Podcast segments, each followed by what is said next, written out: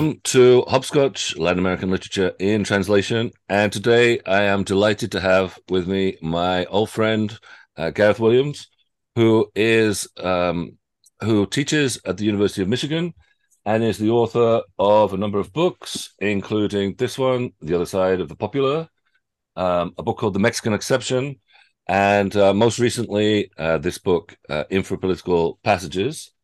And uh, today we're going to talk about this book, Juan Rulfo's uh, Pedro Paramo, um, a novel of Mexico, as the translated subtitle has it. So, Gareth, thanks so much uh, for doing this and for taking the time.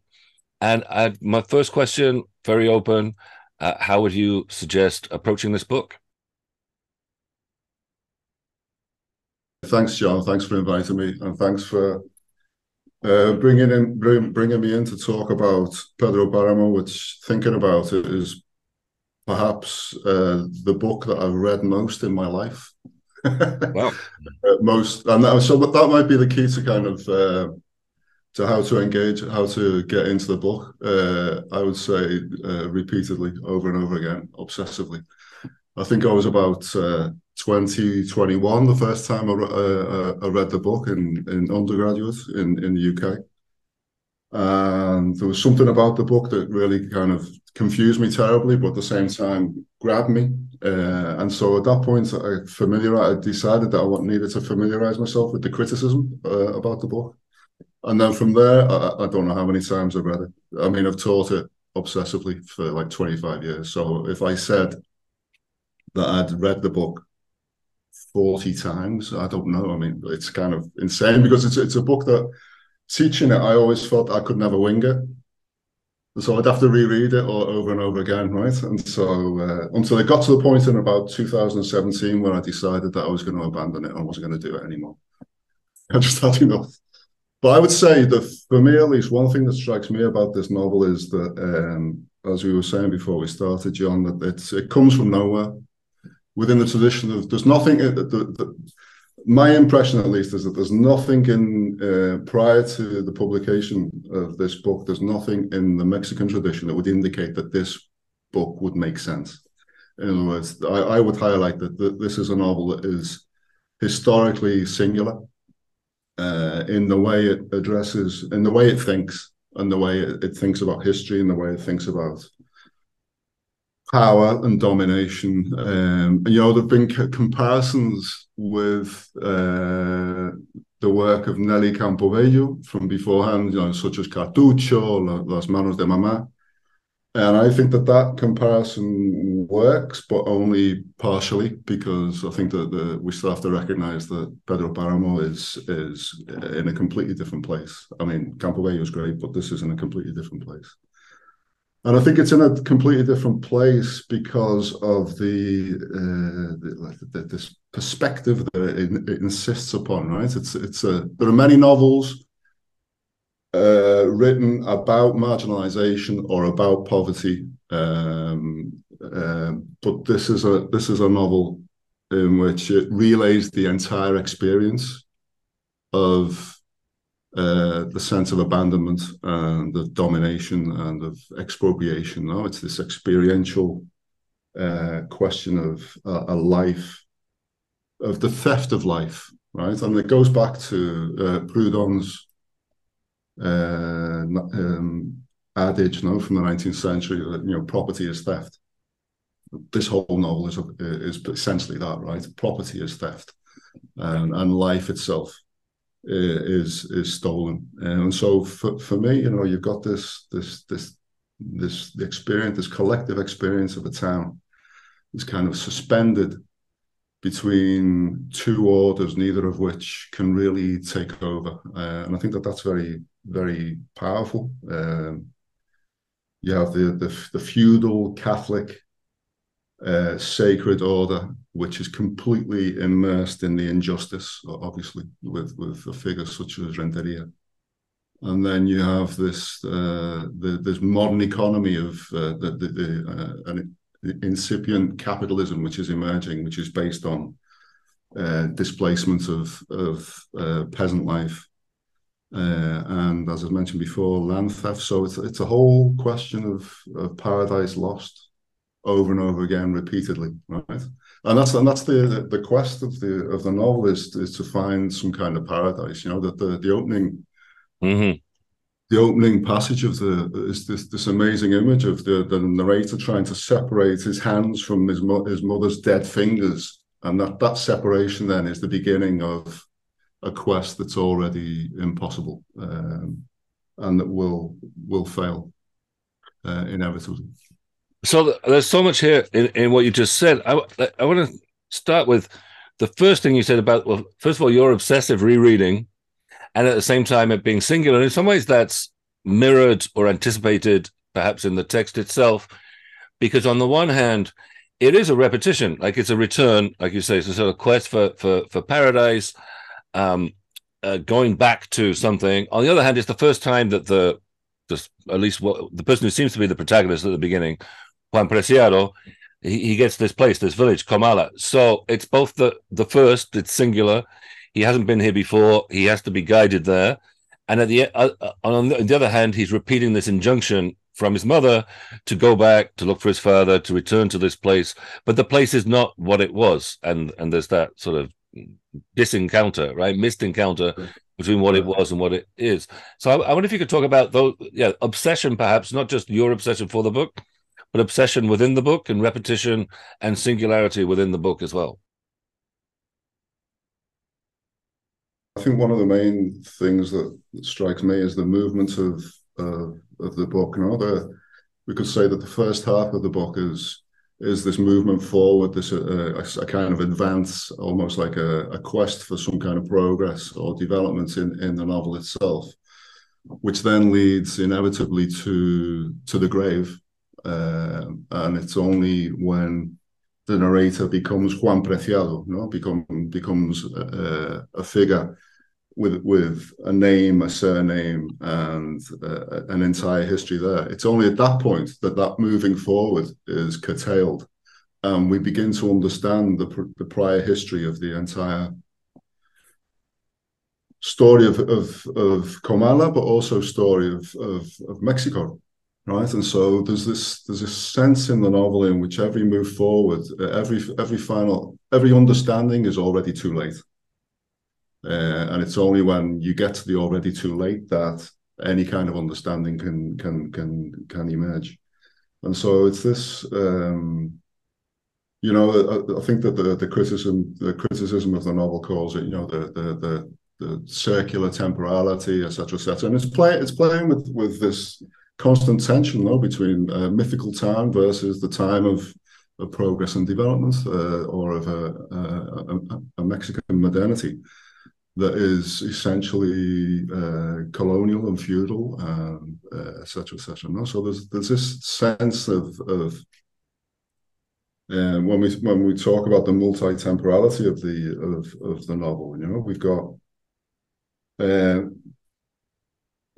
so many different kind of hate, so many kind of different moving parts that you can never get a handle on on uh,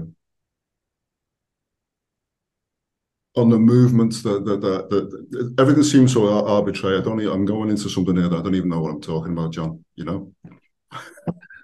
But I mean, that's one thing. One thing. One thing. Sorry, I'm sorry to interrupt. But one thing that I do think is interesting is that, that, that maybe if I think about it in terms of different kinds of calendar in in the in the novel, right?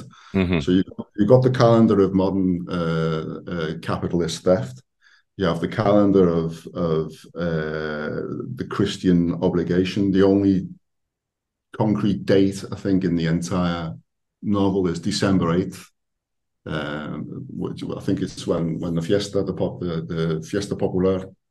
Mm-hmm. I think so. You know the, the the the feast of the Immaculate Conception. So you've got these overlapping calendars, and then of course you've got the figures of uh, Dorotea and Donis who are living in this kind of perennial uh, sin, kind of this mythical biblical time as well. So you have all of these different calendars kind of superimposing one on the other. And of course, how to begin to grapple with that experience uh, when all of that leads to exploitation and misery, etc., etc. You know, so that it's that that's one thing that I find amazing about this particular work. I, I love you. I love that idea that uh, in this novel, uh, every understanding is already too late, right? So, so it's about so trying to catch up, but you, but yeah. quite being able to catch up with these processes. I, okay, I've got a question. Maybe it's a little bit out of left field. Maybe it isn't. Um, is Comala Mexico? I mean, to what extent is you know, th- there's a whole discussion about ideas of national allegory, which you're very familiar with, of course. A, a guy yeah. called Jameson. Uh, I, I, kind of resist that personally, um, yeah. but on the other hand, uh, this book some, seems in some ways to insist on that. So, I, I how would you take the notion? It's Comala, Mexico. Well, I think that inevitably, well, it's it's it's Mexico, but with a with a vision that's uh, that um, moves beyond the paradigms of national identity. I think that the you know there are moments in which the linguistic turns of the of the characters are, are you know very regional, regionally identified, nationally identified. But it's a story of uh, of uh, of rural impoverishment, right, and of uh, historical injustice, and, and, in that sense, it speaks to Ireland or Scotland. You know, I was reading it in Liverpool in probably 1984, 85, and there's something there about this history of of expropriation and and, and immiseration, kind of systemic immiseration that is most certainly uh, Mexican, but it's also uh, capitalism itself, right, in all of its forms. And you talked about the notion um, that it's about the theft of life, property is theft, and, and, and life being stolen. On the other hand, it, it strikes me at the same time I mean, this is a book about the afterlife, right? It's about what remains after uh, life. So it's it's not exactly about death either. In some ways, Comala is dead, but in other ways, well, it's haunted, right? I mean, that's another way. I mean, this is a ghost story in, in, in some ways. So it, it's neither fully alive, nor, on the other hand, is it is it fully dead. I, I wonder if you could, um, if you have any thoughts on on that. Yeah, I think it's the sense where you, you know you don't get over the past. Uh, you know, we live in we live in societies which are obsessed with something called closure, and what we see, uh, you know, uh, if there's any kind of trauma, then immediately the uh, uh, the the media start talking about closure. And what we see in a novel like this is that that is an ideological fantasy, right? That there's such thing as as closure of the of the past. And I think that a figure such as Susana San Juan is almost like the embodiment of that idea of being haunted and of and of surviving. It's it's it's a, it's a novel of survival, isn't it? Susana San Juan, who, who's the only character who's actually had a life beyond Comala, uh, has this kind of passive resistance to uh, to the two main father figures in in in to the entire kind of patriarchal order of of Comala. So we, we were talking about the way in which this book is, a, a, among other things, about sort of the limits and transitions between uh, life and death.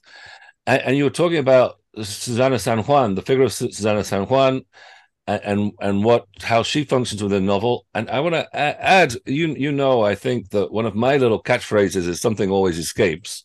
Yeah. And uh, I, wonder if Susana San Juan, well, she escapes Pedro Paramo. Would you? Is that fair? But or, or, but tell me your take also on Susana San Juan. does Susana San Juan escape? I think the answer there for me would be yes and no. Um, uh, obviously, she's absolutely subordinated to the to the entire order of of uh, Pedro Paramo, but at the same time, she, for me, it's like the question for for Susana San Juan is: Does she represent a kind of a romantic alternative, or or not? And the answer there is uh, for me at least, in this world of absolute disillusionment, in this world in which there's no such thing as utopia, the idea of an escape, uh, or at least of a romantic outside to the world of Comala, is difficult to sustain. Now, there are those moments in Susana San Juan where we see echoes of a past. You know, uh, you know this image of uh, sensuality and a relationship to to uh, uh, happiness in a in a life beforehand Um, so, but again, it's that sense in which if there is escape, when it comes, it's already too late anyway. Mm-hmm. You know, it's already that that is already past. So I think that uh, Susana San Juan is interesting, is important because I was, as I was saying before, you know, she does undermine the patriarchal order of both the Christian order in, in Comala when she says to Renteria, go away, leave me alone. I'm not interested in your salvation. And also uh, in which her subordination to Pedro Paramo uh, is not actually subordination, right? It's uh, it's something else. It's uh, it's something that cannot be. It doesn't have a it doesn't have a language in the novel itself, and yet it's also the thing that unworks the order of of Pedro Paramo's domination. So there's something very mysterious there in Susana San Juan that I think is very interesting. So does she escape? There's something there. But I, I, we don't necessarily, we don't necessarily have a vocabulary to understand what it is, I think. Yeah, I, I, I mean, it's obviously no, it's not a romantic escape. But on the other hand, I suppose you were talking earlier about the what this book has to say about property and expropriation and and theft. On, on the other hand, the possession is also an illusion, right? So that uh, the yeah. I mean that that's that's Pedro Paramo's dream, or one of his dreams, is to possess San Juan, and he never can. And obviously, she's sacrificed in some ways. You know, that's the typical uh, notion of of women. Uh, you know, she goes mad and so on and so forth, right? So it's it's not a sort of romantic escape, but she escapes. She she she she can't be possessed by um yeah, yeah. By, by Pedro Paramo at least. Yeah, and there's something, uh, and the whole town is fascinated by her as well, isn't it? Because the you know the, the women of Comala are very kind of aware of Susana San Juan. There's something going on there with Susana San Juan that the you know the chorus mm-hmm. like to know what that's about, and and so there's a mis- mysterious quality to her that they they they the town is very aware of her non-place in their in their life. You know, so I think that's very interesting. Sorry, I interrupted you. No, no, no. In fact, can you say more about this sort of chorus? Because it also strikes me that this is a this is a book in part about gossip and rumor, right? There's all this, there's all these people on the edges and the many different kinds of edge, many kinds of fringe, who are seeing and watching the sort of spectacular display of power, but also the way what goes wrong, like when the son, for instance, and the horse um, uh, escape, I suppose, uh, uh, again. Yeah. And yeah. so there's all this yeah, chit chat, right? Even again, even beyond the grave. I wonder if you could yeah. talk about that notion of it. Maybe it's got something to do with that notion of language as well, and and and and forms of communication. Yeah, I mean, uh, and I think that the um, you know the, the novel opens with the figure of Abundio, no? which is this figure of of uh, of communication who brings together, sews together both the beginning and the end of, of the novel, right? I think that uh, Abundio is an interesting figure in terms of the uh, the gossip of the town, you know, there's there's the it's the frailty of of uh, of the power of the order of Comala that's very interesting, uh, and I think that the, the, the gossip and the rumor is all speaking to uh, that frailty of power that we see when Pedro Paramo folds his arms and declares uh, that he's going to kill them all, he's going to leave them all to die of course, by doing that, he's also bringing his own economy to its knees and bringing around his own death now. And it's not clear to what extent he understands that. Um, but it's that, right? It's the it's the frailty of power, and if there's a frailty of power, then it means that it can be transformed. And I think that in the wake of that, all the the, the rumors of the people, uh, figures such as Edu for example, no, who's this kind of museum curator of the memories of everybody who's left, you know, mm. who've just left all of their cachivaches in their house. And, it, and it's that these it's it's the, this collective language that's constantly circulating around the things that have been left behind, um, but at the same time can be rekindled in the name of something slightly different, something that's not this, not Pedro Paramo, and I think that that's something that um, the novel kind of points towards. But again, it's another one of those mysteries that it does not it refrains from trying to resolve. And I think that that, that speaks far clearer to the idea of the ambiguity of experience than it does to kind of any kind of manifesto or something like that. So we're, we're coming towards the end Uh, of our time, but I, uh, just to pick up on what you were just saying as well, what the novel points towards. You started off by saying this is a a singular novel. This comes from nowhere. There's nothing in the Mexican tradition that, in some ways, explains this. I wonder if you could talk about the aftermath or the legacy of, of Pedro Paramo itself, and perhaps confront the question of magical realism. I mean, famously, Gabriel Garcia Marquez says he read and reread uh, Pedro Paramo, and that without Rulfo, there wouldn't have been Cien Años, 100 Years of Solitude, and so on. So, um, yeah, I wonder if you could talk about the what what the aftermath and what Pedro Paramo points towards in, in what comes next in Mexican or Latin American literature. Well, Garcia Marquez basically lifted the first, the opening sentence of uh, of Hundred Years of Solitude, lifted it from Pedro Paramo. Uh, you know, um, so the influence is very much there. For me, um, this is also a novel that that kind of uh, uh, remains on the margins of of the boom. The boom was a was a Barcelona phenomenon. Uh, it was a, a, an editorial phenomenon based in in in in Catalonia, and Rulfo never formed part of that. Obviously, he was remained in Mexico, uh, and in terms of uh, its influence, I think its influence has been uh, enormous, right? We could think of you know uh, novelists who came were working slightly later. You know, I'm not I'm not sure if there would be uh, Rosario Castellanos or uh, oh no Elena Garro uh, without Rulfo. Uh, I'm not sure if there would be, you know, even contemporary Mexican writers. You know, I read Emiliano Monge, and there's like resonances of Rulfo.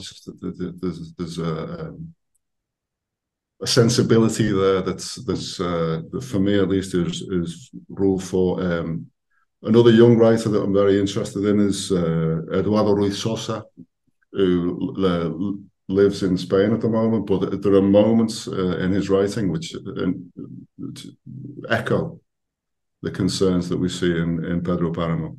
Fernanda Melchor, no? Fernanda Melchor is, is is somebody who's, for me at least, is is also kind of along the same line. So I think that the the influence there is is tremendous, tremendous.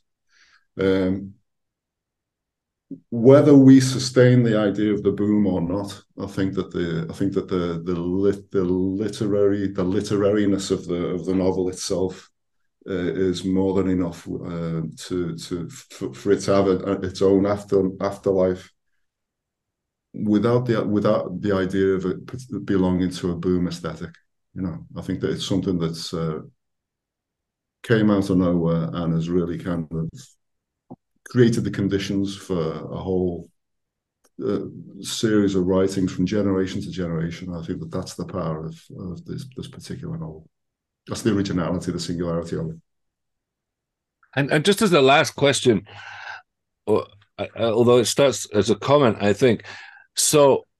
In, in some ways, the book I think is often seen as a precursor, right? So uh, maybe the success of of Garcia Marquez and then then these other authors who you're talking about. I also think about Cristina Rivera Garza, oh, yeah. talking about Rulfo and so on. Mm-hmm. Um, so so Paramo's uh, often claimed as a as a precursor, right? Without him, these other things uh, wouldn't have happened. But it still strikes me that it is worth returning to Pedro Paramo, and I think it strikes you that you, again you started with this notion of endlessly returning to Paramo. Sure. That uh, you know it hasn't been exhausted by at all by the boom, right? And in some ways, it, it still stands up in a way that not everything that was written in the following 10 years necessarily stands up you know it still yeah. attracts us and draws us would it, I, th- I think you do absolutely i would agree absolutely because deep down uh, what this particular novel still does is it connect it connects us to the experience the classical experience of tragedy and not every novel can do that that's that's the one thing that really hooked me at least with with uh, Pedro Paramo was this sense of uh, human experience coming out of uh, the intuition of tragedy. And I think that the, there are very few writers who actually uh, do that well. For me, for me, it was it, it was Rulfo and also Arguedas, the two who who uh, I don't know. There's, there's just a sensibility there that I that I couldn't let go, you know. And so I think that that's that's the thing for me is that you you know um, we don't need the boom when you have this kind of this tragic consciousness, and that's what literature is for me or should be. Then, um, and I think that somebody like Roberto Bolaño is, is you know is always there along that in that space, right? And you mentioned Rivera Garza as well, yeah, definitely, you know. So that's the thing for me, tragedy.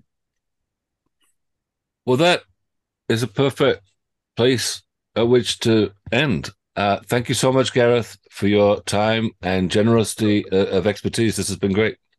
Brilliant. Thanks, Jon. Take care of yourself. Good to see you.